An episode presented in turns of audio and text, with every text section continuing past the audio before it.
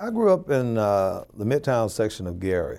Uh, it was a place called the Small Farms, and uh, it was called that for a reason because uh, where I lived, there were no sidewalks, there were no paved streets. I remember as a kid, we had cows and chickens and hogs and those kinds of things. Yeah, right here in Gary, Indiana.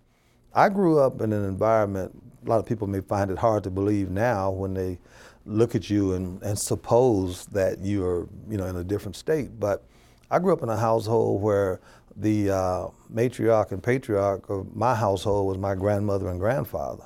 In fact, there were four adult families in my household. So I know what it's like to sleep seven deep. We didn't know any better. Uh, we thought everybody had to kind of uh, compensate in that manner. And so uh, it was a wonderful environment. I had three sisters, two brothers. But of course, uh, if you cumulatively look at my household, counting my uncle and my cousins, then I probably had about 10 brothers and maybe eight sisters and a couple of mothers and fathers. It was not a typical environment, but we managed to make it nurturing. A typical day would uh, actually have to get up and feed the chickens, get the eggs.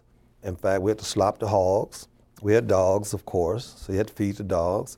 And it just depends. If it was a school day, those things uh, were done early. And uh, when you got home, if there were any chores that needed to be done, of course they were done. You never told your parents you wouldn't do it.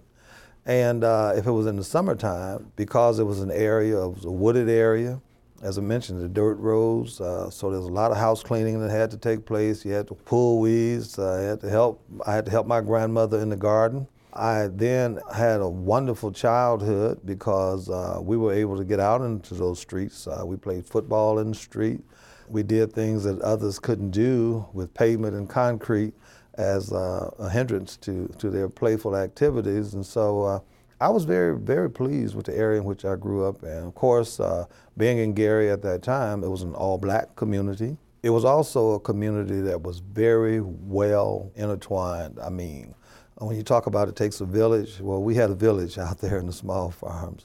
Everybody was everybody's parents we played, we behaved, we conducted ourselves in a manner in which uh, I think led to us, most of us, being successful adults. Now, we had our playful, youthful uh, interactions, of course, and uh, like any other kids, there's some things that we wouldn't tell our parents that we did. But all in all, uh, it was a wonderful experience growing up in the small farms of Gary.